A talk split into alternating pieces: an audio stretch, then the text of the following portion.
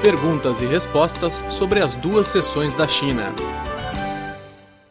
As sessões anuais da Assembleia Popular Nacional da China e da Conferência Consultiva Política do Povo Chinês estão em andamento.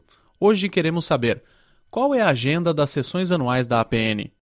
Durante as sessões anuais da APN, os delegados vão deliberar e aprovar os relatórios de trabalho do governo e das entidades como Comitê Permanente da APN, Supremo Tribunal Popular da China e Suprema Procuradoria Popular da China. Também serão verificados e ratificados os planos e orçamentos nacionais.